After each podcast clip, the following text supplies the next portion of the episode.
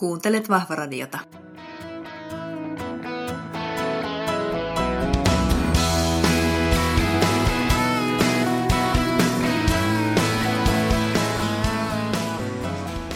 Welcome everyone to Vahva Radio, this time in English. And we are back from a short-ish or long-ish break, uh, winter break or so, and now starting recording again.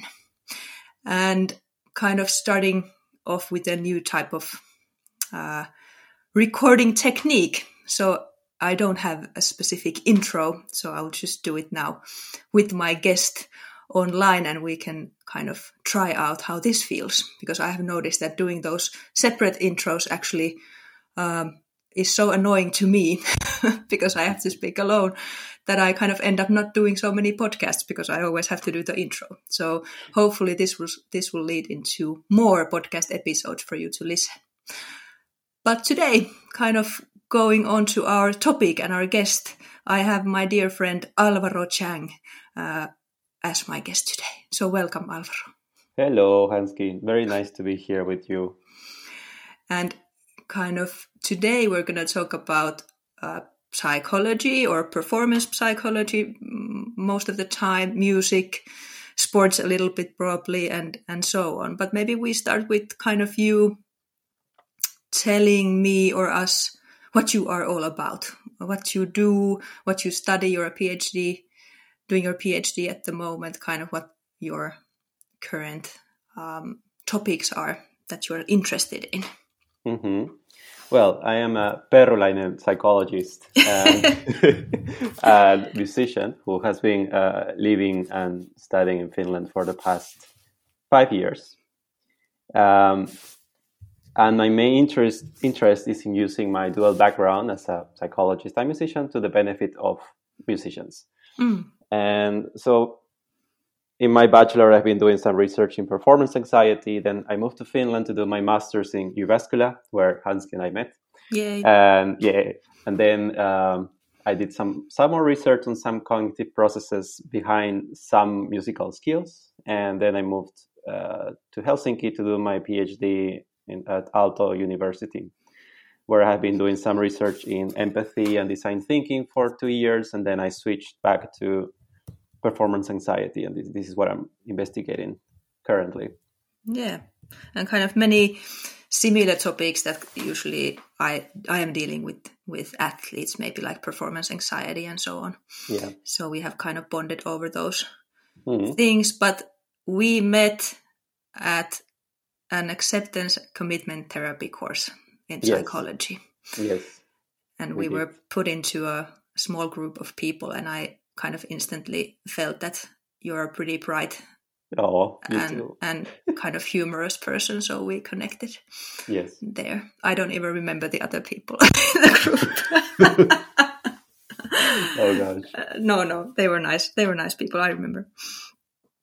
But yeah. great. So how how has your PhD been? kind of doing that and how far along are you in that well i have completed the first uh, two years of, of the phd and as i said uh, it's been mostly investigating empathy in design thinking um, so in a topic very far away from from music psychology at least mm. from a first uh, uh, a first view let's say um, but then now i have really switched back to what I've done before in performance anxiety, but I think like equipped with some of the methodological skills that I acquire while doing this other project in empathy. So yeah, I'm basically on my third year, third year yeah. right now. Hmm. So, kind of, what have you found about empathy? I'm going off script here for a moment. That's fine. Uh, well, I found that the way empathy is used not only in psychology but also in design and elsewhere is pretty much um, messy in a way. Mm. So the term has become a, an umbrella term which can mean many different things, such as like when uh, very similar as to what happened with uh, emotional intelligence a decade yeah. ago or so. So nowadays, let's say our emotional intelligence of this decade is empathy, right? And yeah. so what we find is that um, it's a very complex concept that that has within it many different sub processes that each of them each of them could be studied very uh, in depth. Mm. Um, probably the most basic distinction is that empathy is made of a cognitive and an emotional component. That is uh, the capacity for me to understand how are you feeling, but also the capacity of resonate or feel similarly as you do, while also keeping in mind that I'm a separate being than you. Mm. Right. And I remember kind of participating in some research uh, in your PhD studies, but um, I don't remember anymore what it was about. But I answered many, many questions to a researcher that, that I remember. yes. that was already maybe two years ago, I think. Yeah, yeah, quite a long time ago already. Yeah, so kind of you are a musician and you also also study in Sibelius Academia. Uh, so kind of you play the piano and, and stuff. So can you tell me a little bit about your kind of musical background? Yeah, I think that musical background is pretty much a very big part of me, or at least it's the part that gives uh, meaning to my life, mm. which I think is a pretty big thing. pretty, pretty so, big, yeah. Yeah. So it started when I was 14 or so, when I, I, I, I just heard the piano being played by a friend from school, and I thought I have to learn this instrument. I before had been playing the guitar, uh, but the piano really caught my attention. And then first it was my mom who taught me how to read music, and then I had another teacher. Uh, but the real like professional pianist that was my teacher came in 2008, and it was with him that I really pushed forward my my level and my understanding of music. Um, and I had him as a teacher until 2016 when I moved to Finland. Mm and he really influenced me not only musically but you know as any great teacher does uh, they also teaches you in in many other different things about life right and he also he encouraged a lot that i i should try to to learn things from different areas of knowledge and kind of like and that everything will fit my experience as a as a pianist as a right. musician so that's that's a very big influence in also why i'm doing this music psychology Mm. Mm. What was kind of, uh, or kind of, I don't know if you can, or you can have goals, but what are kind of your goals or kind of aspirations musically at the moment, if if you have any? but I'm, I'm sure you have. Yeah, well, there's always the inner motivation to to keep improving, to to tackle more challenging repertoire each time. Yeah. Um, and just to to understand deeply what what is like in between the spots in the in the sheet music, the score. Yeah. Uh, but I would think like right now I have really mm, uh, engaged with the the challenge of learning and playing all of Beethoven's sonatas. Which, if, if someone is not, uh, some of your listeners is not familiar, uh, he composed thirty two of them that span across his, his whole life lifespan. Right. Um, and they are like each one of them is a fantastic universe. So I'm just trying to really play all of them and recording in my in my very humble YouTube channel because I don't have much fancy stuff, but at least have some have some um, recording, some some something that something that proves that I, I made it for myself, actually. And we had such a great plan because I've never heard you play live. Uh, I only mm. seen a couple of those videos, mm. and and then COVID hit, and yeah. and the concert you were supposed hit. to have uh, didn't happen. So I'm still kind of looking forward to that because um, I know nothing about music. So I'm always in awe of people who kind of kind of know and, and mm. can play music. So I think that's always admirable. Thank you. So kind of going on to that, did you have some sort of or have you had kind of these performance anxiety issues or that sort of uh, that, that's topics we're going to go into more details? Have you experienced those? Absolutely. Yeah. Yeah. Plenty of them. Uh, yeah um, well the the one i, I recall uh, had, and have been using as an example in, in our conversations is mm. one that I, I had uh, maybe two years ago when I went back to Peru to do a like for my holidays, but instead of having just holidays, I, I said, okay, I'm going to organize a piano recital together with my piano teacher and his other piano student, who is a very close friend of mine. Oh, wow. And we organized a recital in which each of one played one Beethoven sonata, right? Right. And I, I chose uh, the fourth sonata, which is the second longest he composed, and it's pretty challenging. Mm. and it's a piece that I have been playing already for some years, uh, even memorized it at some point. So it's something that I I know, right?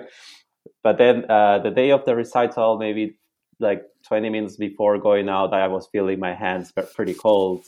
I was walking behind the the curtain, like back and forth. I think I left like a trace in the in the wood in the, the auditorium. uh, I was I was shaking my arms, trying to kind of force some relaxation in myself, trying to breathe normally.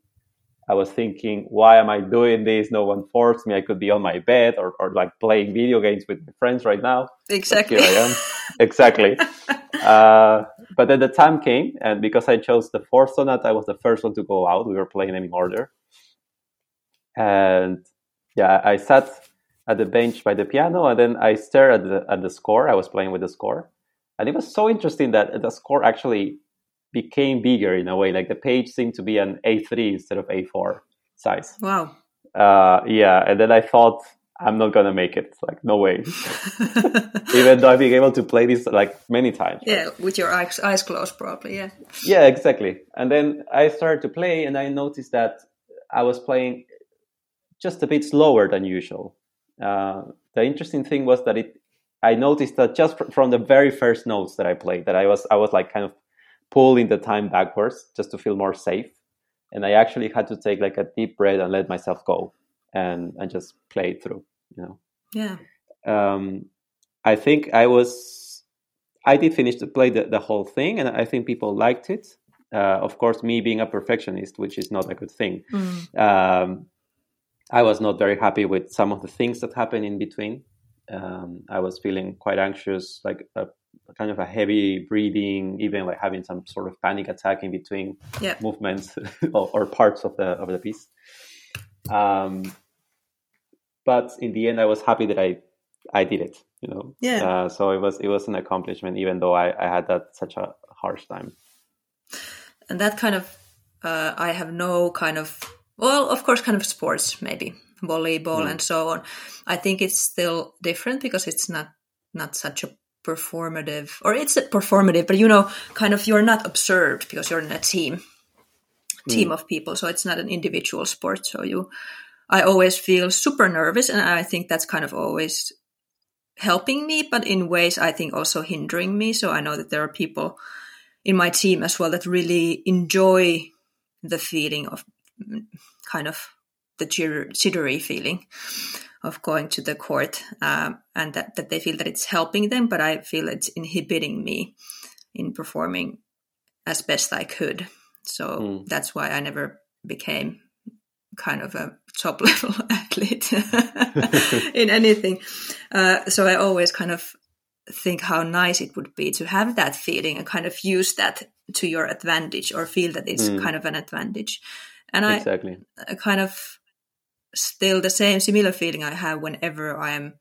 performing. Let's say I keep a lot of webinars nowadays where I talk to hundreds of people or tens or dozens of people uh, that I don't see mm-hmm. yeah. or or hear. Uh, and before every one of those, I'm always thinking the exact same thing. Like, why did I choose to do this as a profession? Why am I here? Nobody forced me. I could just be playing video games, exactly the same thoughts. Like, I could just be, you know, doing any other thing than this. Mm. Uh, but then, usually or always, when I kind of start talking, it completely vanishes. Um, the nerves kind mm. of go away. Yeah. But I think it's still a little bit different than what you described. So it kind of affected your performance during mm. during it as well. So that didn't go away because that's sometimes something that we hear or talk about. You know that the anxiety is kind of helping you to perform, but in fact it might also be kind of hindering you if you're having panic attacks between yeah between exactly. kind of sonnets or something. yeah, no, yeah, exactly. Um, and I think what, what you're saying of, of having the anxiety as, as as a factor that can help you to boost your performance and accomplish the goals that you have set for yourself uh, is is the optimal scenario. Mm, I think. Yeah. But it's, it's a pretty tricky thing that sometimes we we just don't really have control on that.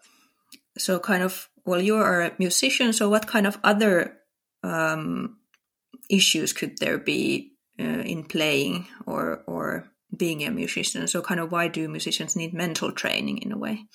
Hmm. Well, besides the performance anxiety uh, topic, which is big by itself, yeah, yeah. Um, there is also just the, the, the lifestyle of a musician. Yeah, uh, brings a lot of challenges. And probably you, as a as a sport coach and uh, sport psychologist, also know this, but uh, it's a lifestyle that differs from that, let's say, typical without being uh, without wanting to sound offensive, but like the typical kind of uh, work that you go eight hours and then you go back home and your day is over. You can do whatever you want, uh, kind of lifestyle. Mm. In this case, um, it's a bit different because you have to like. There's a lot of practicing, and, and a lot of that time is by yourself. So there is a lot of solitude involved in in the work of a musician. True.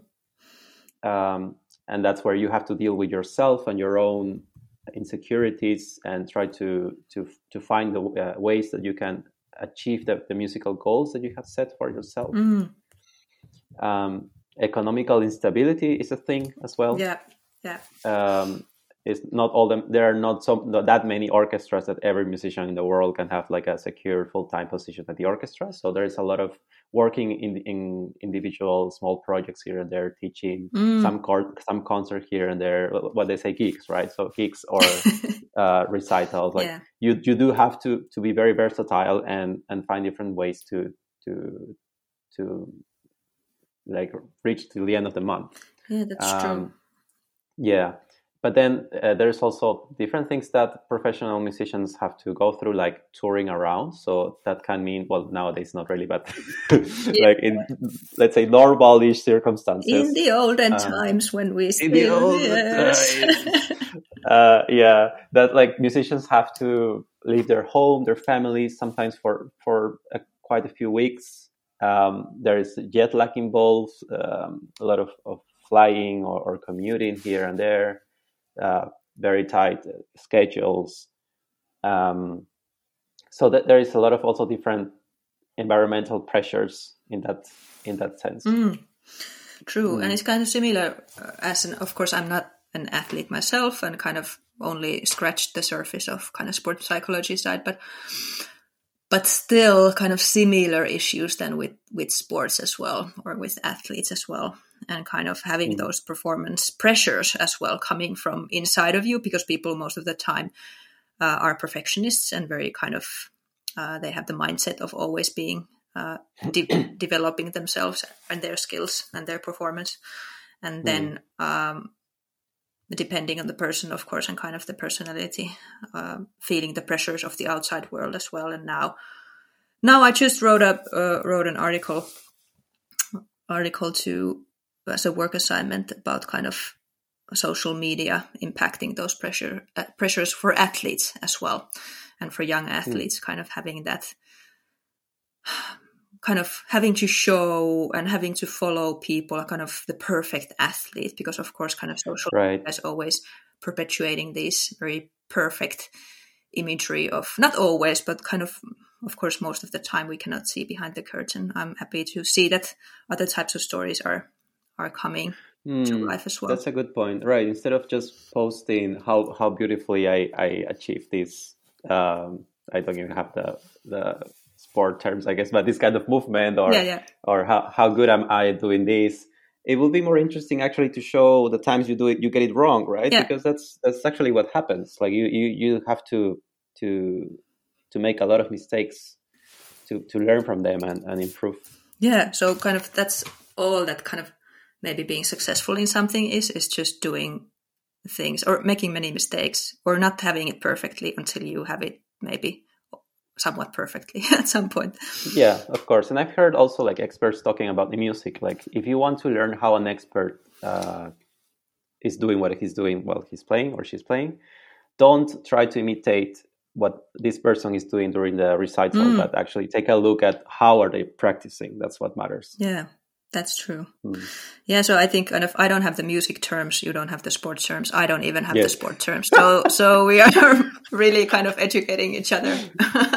And that's the point of my podcast always to mm. learn from other people. But maybe I kind of want to go back to the performance anxiety issue because such a big deal and, and kind of I think many listeners as well can can relate to that in different contexts in their life. So I think everybody at some point experiences that athlete or or musician or or just a kind of hmm. uh, anyone. So kind of how would you start to tackle that with a musician, for instance? Or what kind of important things should you take into account to kind of have that under some sort of control? Do you have any mm. ideas about that? Well, this is this is what I, I am trying to, to learn and, and become an expert mm. of. Um, so disclosure, I don't have too much practical experience as you know coaching or being a psychologist for for musicians yet. You're so uh, young. So I'm so young. but what I'm trying to like what I'm doing right now is building up knowledge. So then when I can start doing these uh, specializations to actually work and intervene, mm. uh, I'll be the most informed about. Yeah. But there are some things I, I have learned through my my own self study and also observing my myself as a musician. Yeah. And I think one of the important things to develop in, in one as a musician is having cognitive flexibility. Yeah. Right. And by that, that I mean having the, the skill to adapt mentally to the upcoming or sometimes um, unexpected circumstances. Yeah. So, and I think here what, what we actually both learn in the acceptance and commitment therapy class mm. could be pretty useful because uh, I think I think it's it's my hammer to everything nowadays. yes, pretty much the same for me. Uh, so it like particularly we need to be comfortable with the uncomfortable feelings, yeah, yeah. right? Uh, we have to learn how to diffuse, or, or in other words, take some distance from what I'm feeling and me noticing that I'm feeling something, and that comes with the mind, that skill of mindfulness uh, to be present in the moment and and contemplate, observe what I'm feeling or or thinking, without judging, mm. uh, but without trying to take it away, right? Um, so I think it's important to promote these these sort of skills in, in musicians. In fact, there are researchers who are actually uh, adapting this ACT paradigm or these contextual therapy paradigms to musicians uh, for performance anxiety. Yeah. Uh, they try to promote this uh, the acceptance of uncomfortable feelings, of diffusion, and and mindfulness. Yeah, can you can you deconstruct diffusion a little bit of kind of what that means exactly? Yes, I'll I'll try to. Let's see if I remember well the, the classes. I will help. I will help you. yes, thank you. So basically, um, sometimes when we are very upset by something, uh, we tend to think about that particular uh, thing that upset us. Like, for example, I forgot about some bars during my performance. Mm. And then I will just keep rolling in my head the tape of, oh, I'm so stupid. I, I forgot about this. I could play this all the time and now I couldn't do it. But here I am. And, you know, and you just go into this loop of, of negativity yeah. and feeling bad about it. So diffusion comes from um, trying to, you yourself realize that you're thinking, oh, I missed these bars. Oh, I'm so stupid. Oh, like it's basically taking one step back and trying to see, oh, I'm thinking this right now, and these things, these uh, these thoughts are producing these feelings, or these thoughts are coming with these feelings, and it's okay. I am not these feelings, mm, right? Mm. I am something, someone else watching this from the outside. Yeah, and kind of having those. I always find it useful to if I'm thinking, or if I'm kind of saying to myself that I'm so stupid, I'm such an idiot. That's probably kind of the the loop uh, in one's head once mm. something goes kind of wrong in your perspective goes wrong, and that's not always yeah. objective either. but uh, yeah. but then kind of thinking that I have this thought that I am stupid kind of helps. So that it's not that I am stupid, but I am having this thought that I am stupid. So that's already kind of distancing you from that mm-hmm. from that yeah. idea. So kind of that has something that, that is something that has helped me at least. It does help, and um, I think the important thing is to cultivate in, in musicians mm. uh, the skill of of taking that step back, right? Or, or being being aware that you're thinking or experiencing experiencing certain thoughts or feelings. Uh, so then when you create that space, you can actually start developing skills that allows you to to adapt better to the, the context in which you are. Mm.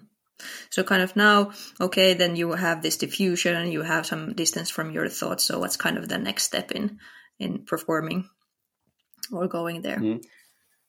Well, I think once you you have that, um, probably you are in a better mind, mindset that you can actually start looking at what is behind this anxiety that I'm experiencing uh, or that I have been feeling in this uh, in this recital. Let's yeah. say.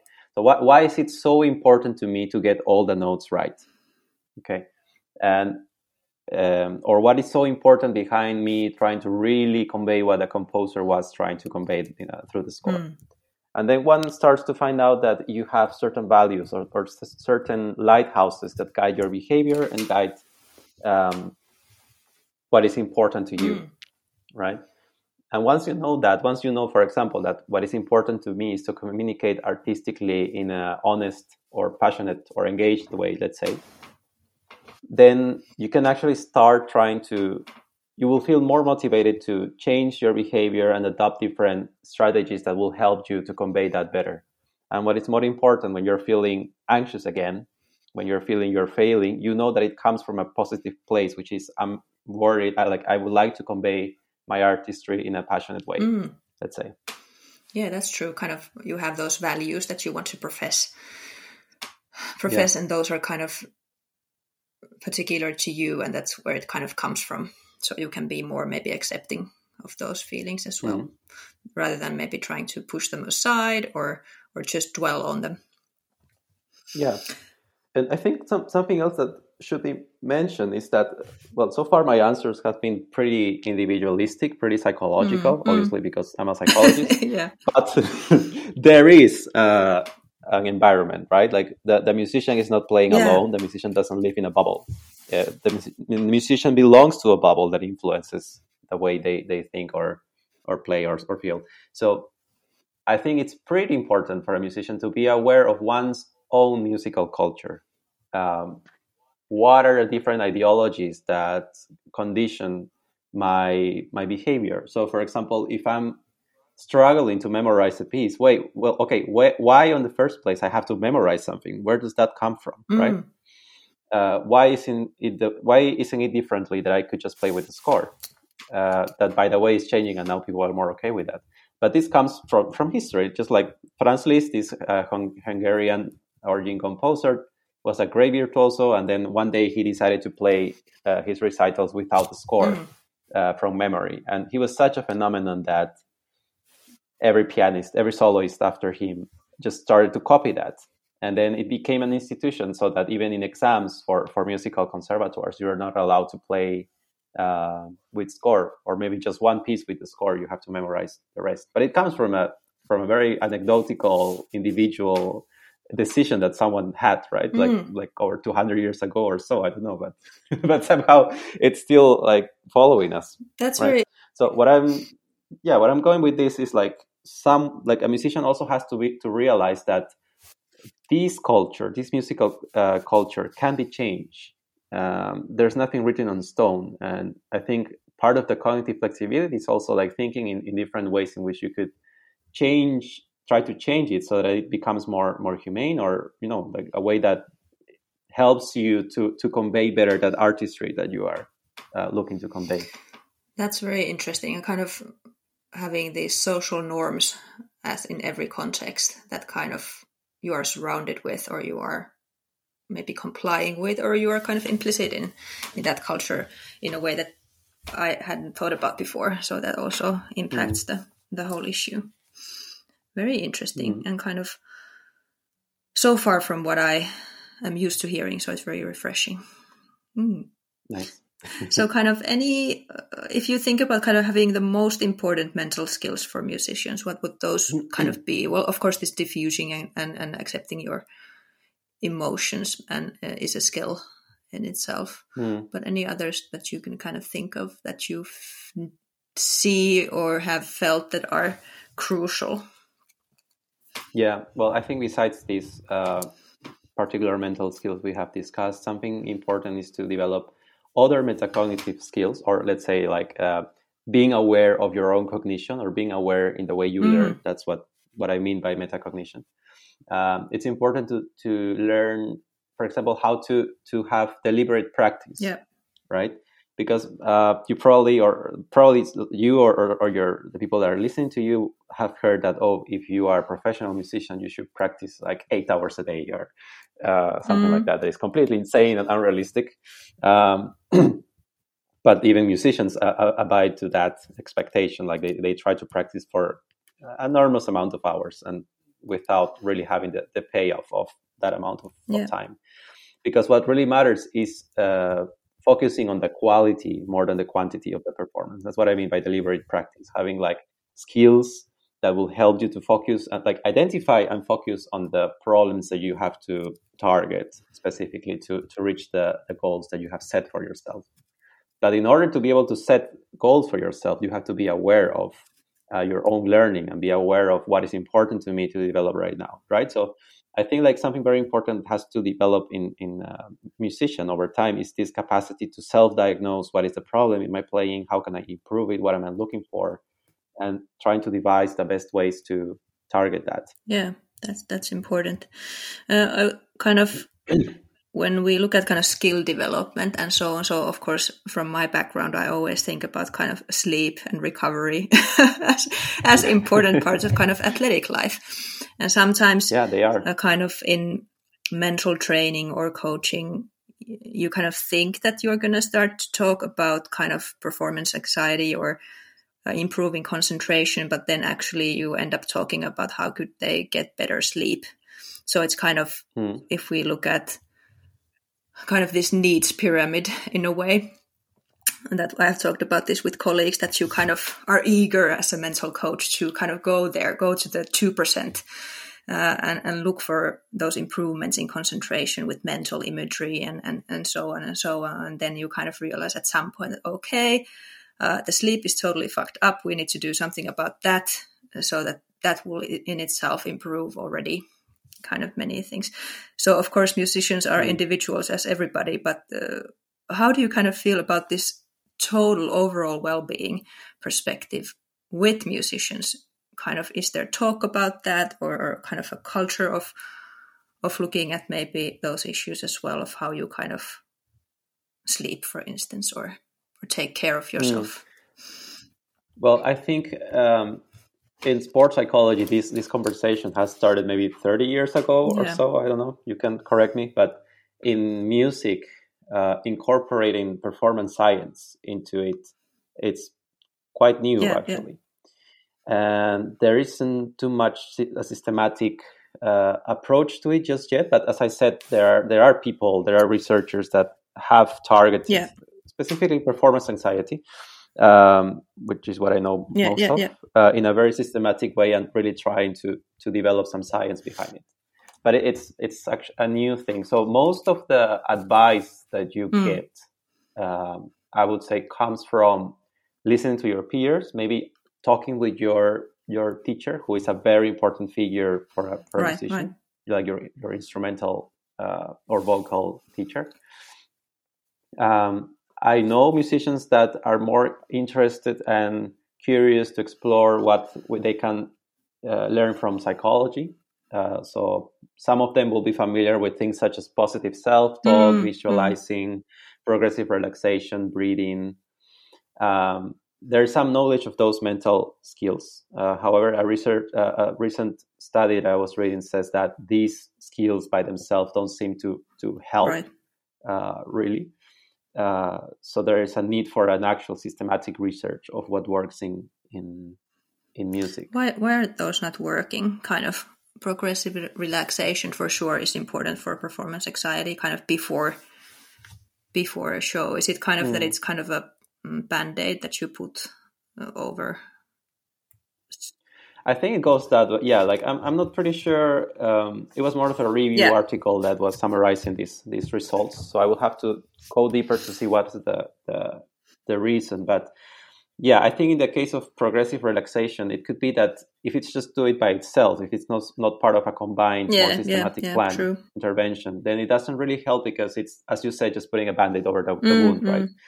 Uh, it's kind of mitigating the the symptom, but you're not really working uh, on the cause of the of of this anxiety. Yeah, so kind of from what I'm hearing, maybe these skills are not kind of trained particularly. I know that they're not Yeah, trained always in in sports as either, so uh, that's not surprising in any way. that's interesting. I, I would thought it would be more developed in in yeah, I think uh, for sure it is, but kind of that's at least the message that I kind of got when I when I went to school school in Jyväskylä or university that it's still uh, still very kind of more and more recognized, of course, uh, as time goes by. But still, of course, if we compare compare it to uh, other types of of training and coaching. Right, and I think you've touched a, a, good point because in music, um, the emphasis is usually on the technique, on the interpretation Right. side, and that's what you get mostly out of uh, a music lesson. But these mental skills are not. Uh, they could be mentioned, but the person that is teaching you is not necessarily an expert in performance Mm, science, right? So um, uh, even though some some teachers understand very well that it's important to keep the musician's well-being um, still the way music education is framed doesn't really give the freedom or the time perhaps to, to really take those recommendations more in depth and actually incorporate it in the practice i would say Yeah, I was kind of really interested about that type of culture that you were talking about. Of, um, of, of course, I've talked about it a lot and kind of mm, talked about it with experts as well in well-being or just kind of exercise and and so on. There are so many myths about how to exercise or eat or kind of in this well-being uh, culture or bubble. There are so many kind of these myths that are totally uh, well, not very beneficial probably in the long run. So have you noticed kind of these similar type of themes? Kind of practicing eight hours per day was something that you mentioned that is probably important, of course, to practice, but kind of uh, sounds very mm, not cruel is not the word that I'm searching for, but but kind of very cruel, yes. very very kind of stri- stringent uh, rules Yeah. of how how you become uh, the perfect musician in a way. Mm. So that's of course probably very exhausting, at least for some people.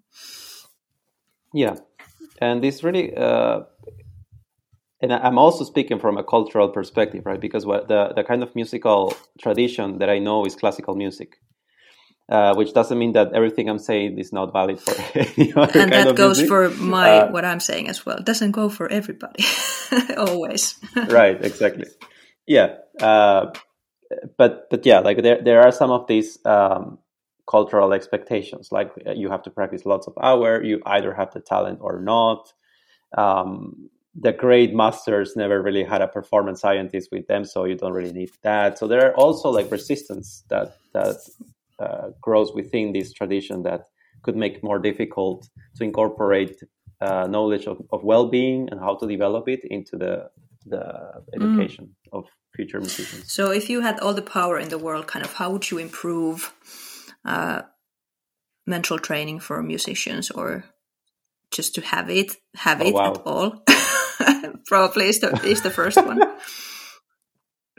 Well, that's that's a pretty tough, yeah, that's that's uh, me. I always ask these difficult questions Yeah. from people. it's fine. I'm kind of just Okay. throwing them out there, so I'm also Mm. kind of having no answer is totally acceptable as well. Yeah. No, let, us try. Let's try some some some crazy Yeah, yeah, ideas. yeah. Also, the, the question is kind of crazy, so why not? so, uh, I would say that one thing I will try to do is that the the message that is conveyed to the musicians is not to be perfect, but to aim at excellency, mm. which is a different framework, right? Uh, that leaves some space for human error, and we are all humans, and we all make mistakes, right? Um, I think that is very important. Like really emphasize that you can you can try your best, um, but things could happen and probably will happen, and that's that's fine. So I think it's important that people really incorporate that notion into them just to give them some some some mind peace but I that's think. kind of i'm just going to stop you here because i think uh, Yeah. that is so still kind of living in if we look at sports culture and, and so on kind of this Mm. very very kind of i don't i'm losing the word now but kind of stiff idea of how you're to be perfect how you should train. And having that self-compassion and and it's seen most people kind of think of that as a that it's not a very good trait so it will kind of make you fail. Mm. and I, it's so so very kind of thin the line and very hard to walk on that. Kind of having that self-compassion but still striving for excellence um, Yeah. with people kind of with that personality who always want to evolve and have goals and go for forward so that's very this was not a question rather just just a comment of kind of the similarities as well in in sports and Yeah, and it it I agree with you. Like um, I think it's it's important to revalue vulnerability, Yeah. right? And and being okay that you you're human and you're gonna make mistakes. I mean, the way we fall in love with someone is because that person allows us to see their their their flaws, right? Mm. And and they, they share what really scares them or excites them. And vulnerability is a very powerful thing that should be celebrated more.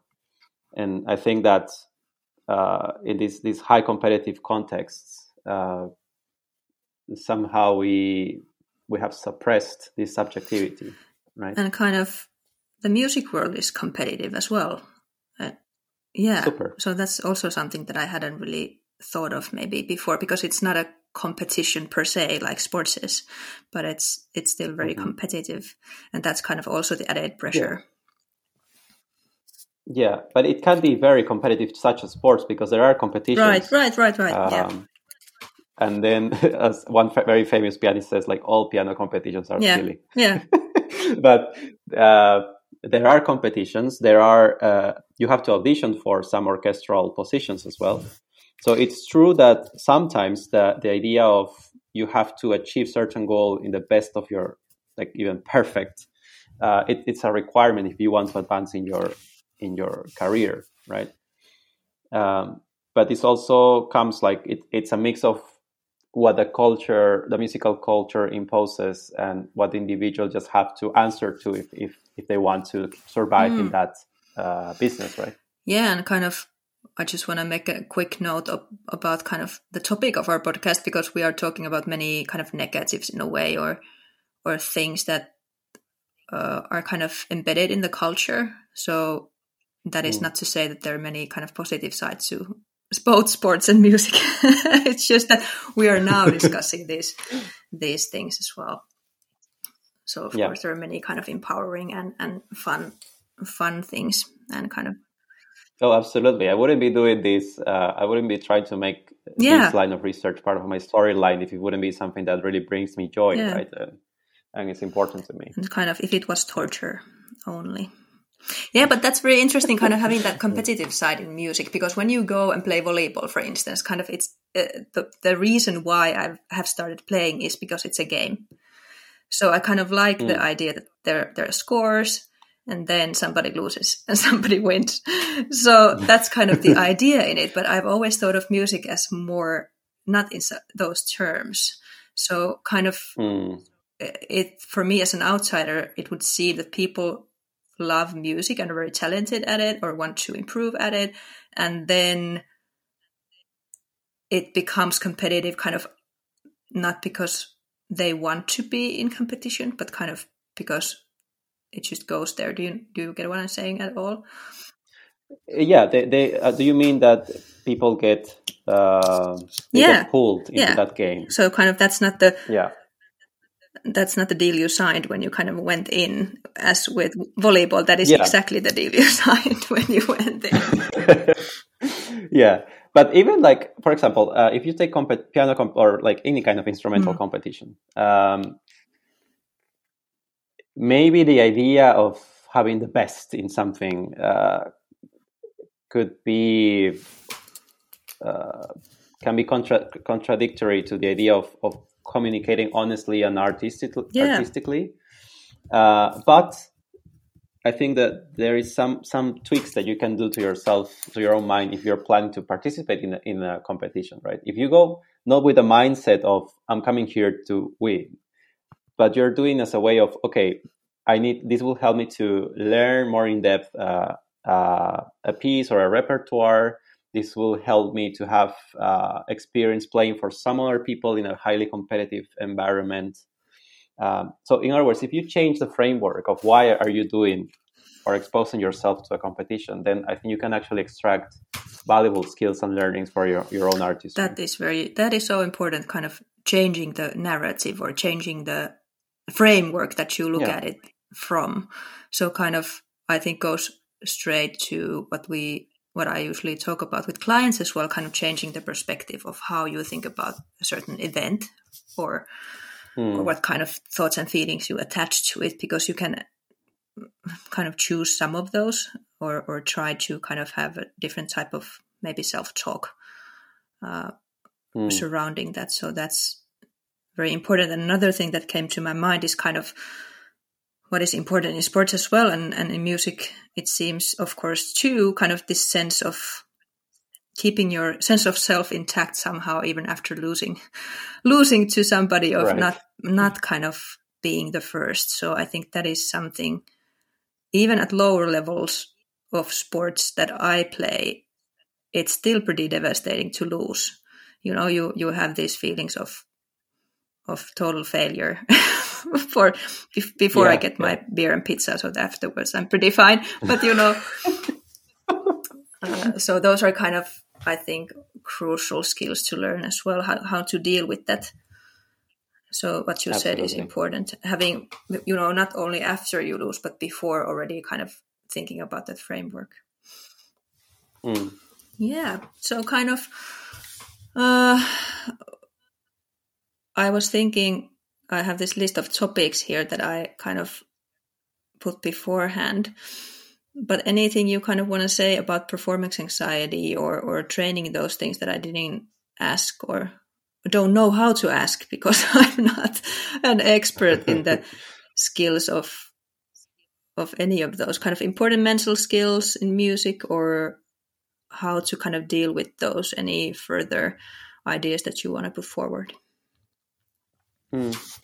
well i think maybe a metaphor to think of, of performance anxiety yeah. can help uh, a bit, which is uh, the idea of, of the waves in the mm-hmm. sea, right? So if you've never been on the beach before, not in Finland because there are no waves in Finland, okay, but it doesn't it doesn't apply to Finland, but yeah. let's say Peru where Peru. you can actually drown. Yeah. Okay. yes. Okay. So if you go to the beach in Peru and then you you stare at the sea for the first time, you probably will be very scared of of jumping in uh, or if you are too excited, you will do it, but you won't be too uh, irresponsible to go very deep, right? But anyway, the first time it could be a bit scary. So you will probably just have a little taste and come back. Maybe the second time you have learned a bit how to swim and you will practice just how to keep some float. Um, the third time, maybe you dare to go a bit deeper into the ocean. Mm-hmm. Eventually, you become a surfer, like an elite uh, surfer, let's say. Um, but the thing is, like in all of these circumstances, the the waves have always always been there. Uh, they are still dangerous, but the way you have learned to deal with with these waves in every step of your learning of your skill development is different. Yeah. Right. Uh, every time you have more resources to adapt to what happens in the ocean, which sometimes can be very unpredictable, um, and then you have lesser chances of of getting drowned, for example. Um, so I think that if we think as, of performance anxiety as these these waves in the ocean, and we, we can we can think of um, the, the, experience the, the, experience that we get by playing is how, how to learn how to swim in these or how to surf these waves. That can always cause an accident. You can always mess up in a in mm. a recital. Um, but the more you learn, the more you will be comfortable with that that sensation. Yeah. Right. So it's it's never about like eliminating performance anxiety. And if someone uh, tries to offer you that, just close the door and, and call the call the police.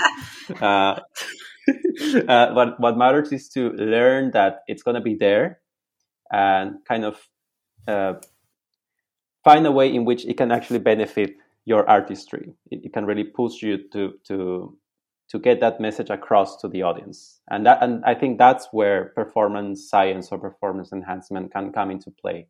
They are not going to try to make to change your artistry or or or make any artistic decisions for you, but actually help you with the skills to achieve those goals that you have set for yourself that are important to your own values. Well, now that I'm now I'm glad that I asked for further ideas because that was, of course, excellent. because I think that's kind of I was watching a, a, kind of a very nice TV program from Yle because I'm a movie buff and and follow many actors and and and so on. But there were these kind of British uh, dames, you know, that's very old old actors, theater actors like Judi Dench and, and those people were talking, and and they mm. were they're like ninety, and they have been mm. in every movie and every theater production and so on, and and they said that they're terrified every time. Mm. That it doesn't kind of go away, yeah. even though you're 90 and you have won like Oscars and, and mm-hmm. stuff. So that's kind of the fuel in a way that you have learned to kind of welcome that in a way rather yeah. than trying to eliminate yeah. it. I think that's a very important point. Kind of, if you are trying to get rid of it, I think it will just probably get bigger, uh, scarier, and more mm-hmm. in, in kind of kind of form as a as an obstacle more. Yeah, and then you obsess with oh, it's not going away, and then you just you just get more nervous, and you enter into that loop that yeah ends up creating that situation that you really fear and you feel right? isolated in, in that as well so kind of yeah. i am the only one and the other people are performing so well so i think kind of also kind of probably discussion and being open about these things uh, that's crucial that's crucial and yeah and if i may just add actually there, there are some people that have studied um, what cultural aspects can can be driven mm-hmm. this seemingly higher performance anxiety in classical musicians and just a first clarification this performance anxiety can happen in any kind of uh, musical yeah. genre.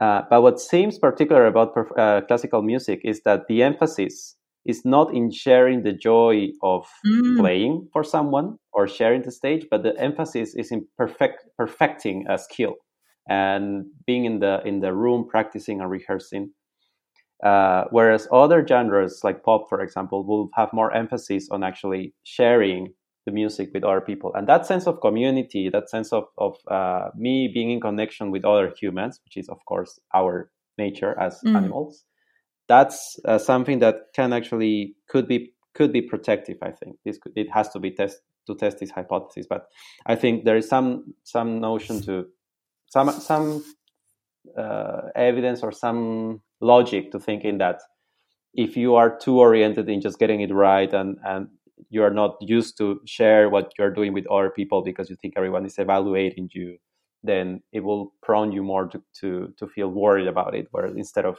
feeling happy of sharing what you're doing. Yeah i think all of this is just good life advice in, in general kind of and you remind me of because I'm a big Foo Fighters fan, so I have listened to every every interview Dave Grohl has ever given. So he is always talking about that, like how kind of the music, mm. of course, from his beginnings in the '80s with kind of grunge and punk and so on, uh, where kind of imperfection is probably more tolerated or kind of the the thing, uh, has gone into this very very controlled.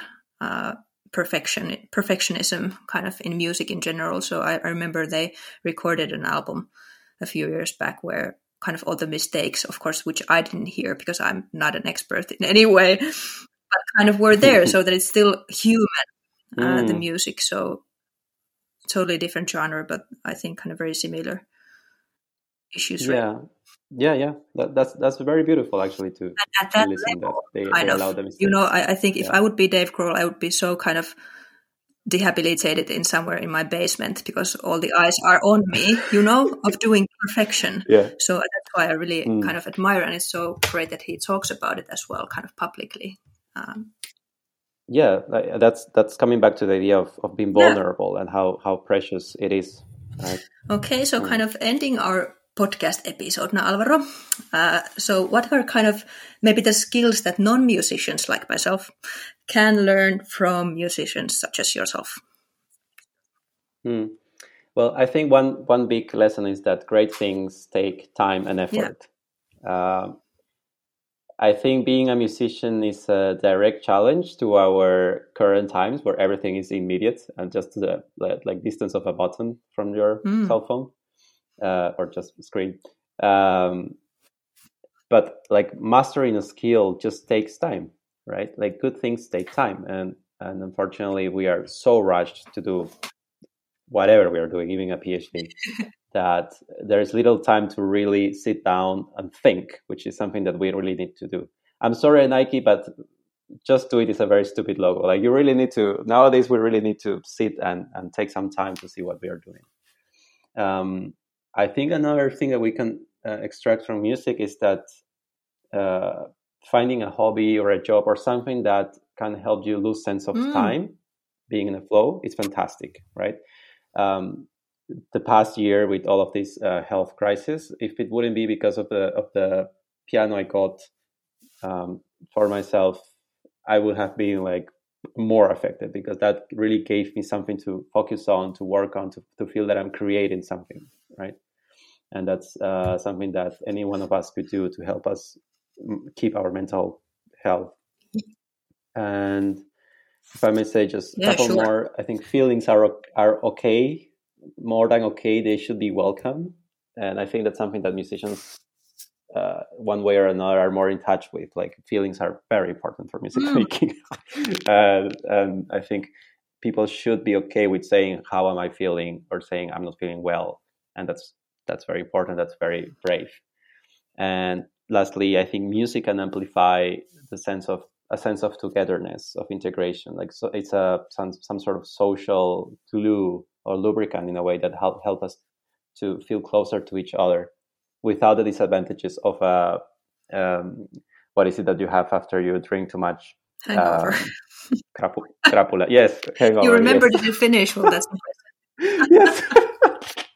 It's because I don't drink alcohol myself, so I, I think it's because you spent some student life in Jyväskylä, so that's a very important vocabulary Probably, that you have needed there. Yeah. yes. Yeah, but that will be it, I think. Well, I was going to ask you a few more questions, but I think that is such a beautiful ending for for the podcast. So I'm going to refrain uh, from asking any more stupid things. So I think that was that was wonderful ending. Well, maybe maybe last one kind of are there any kind of future research topics or kind of developments in kind of this mental training in music that you yourself want to advance or that are kind of coming up and coming or important in your opinion? Yes, I'm super excited with how we are uh, th- like that performance science uh, in music is becoming more sophisticated. Yeah. I want to be part of that. Um, I, I really enjoy this closer interdisciplinary collaboration between scientists and musicians and i think like i'm very excited to be part of that because i have like i have some background in both that could allow me to to communicate better the insights and, and the needs between both worlds. And i'm very excited very excited about that. Um, and i think it's very important to see also that uh, music institutions are becoming open to performance mm-hmm. science and trying to use insights from psychology and other sort of or, or other disciplines to improve the musician's well-being and and and their uh, their their education. Yeah. Thank you. That was great. It was so nice talking to you. Yes, and, and so invigorating. So kind of this will give me the strength to carry on with my podcasting this spring. It was so nice oh, to talk to somebody in these times. but hey, yeah. thank you, Alvaro, so much. And we will of course, put your YouTube channel in the show notes so people can go and listen.